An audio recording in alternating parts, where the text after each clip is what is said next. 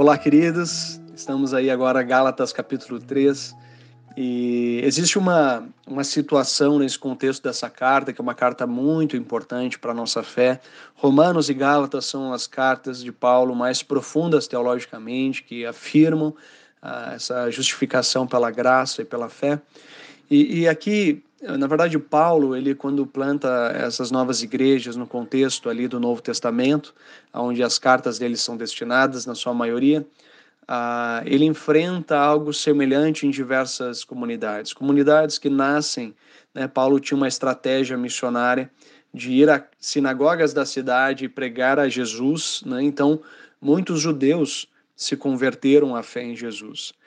Só que esses judeus eles tinham uma tendência muito legalista, muito religiosa. E à medida que pessoas não judeus se convertiam à fé é, em Jesus, eles queriam impor a, a guardar o sábado, evitar a carne de porco, a, a circuncisão, que era uma das coisas, é, é, os sinais da aliança, né, do Antigo Testamento. E aí Paulo tem que tentar trabalhar isso, mostrando que o sinal da aliança uh, foi feito no sangue de Jesus, né, e portanto é a fé em Jesus que nos salva.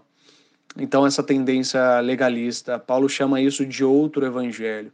É verdade, querido, se você busca uma religiosidade cristã, você não vai viver uma liberdade em Jesus, né? Você vai viver uma prisão, na verdade, né? E Paulo, portanto, ele chama a atenção deles dizendo assim: Será que vocês são tão insensatos que, tendo começado pelo Espírito, querem agora se aperfeiçoar pelo esforço próprio.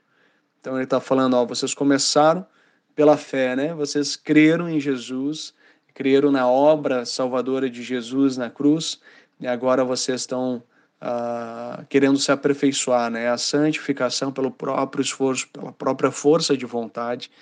E Paulo vai dizer que, olha, tanto a salvação iniciativa de Deus, como a própria sustentação do nosso testemunho é pela graça de Deus, né, na companhia do Espírito Santo. Não tem como. E Paulo vai então justificar essa verdade, esse ensino, com a personagem bíblica chamada Abraão. Abraão, então, ele viveu 430 anos antes da, da, dos mandamentos né, de Deus dado a Moisés, então a lei mosaica, 430 anos antes Abraão viveu, e ele então foi uh, convidado por Deus a confiar simplesmente, né, é, e viver pela fé.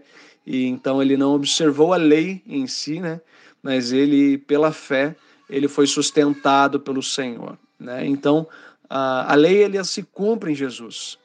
Uh, Jesus morreu no nosso lugar e a lei, portanto, agora acusa o nosso pecado e nos conduz à restauração por meio do perdão em Jesus. Essa fé em Jesus, termina Paulo, nos faz ser um, tendo o mesmo valor em Cristo. Esse é um valor precioso, porque não é pela guardar a lei que nós temos o valor.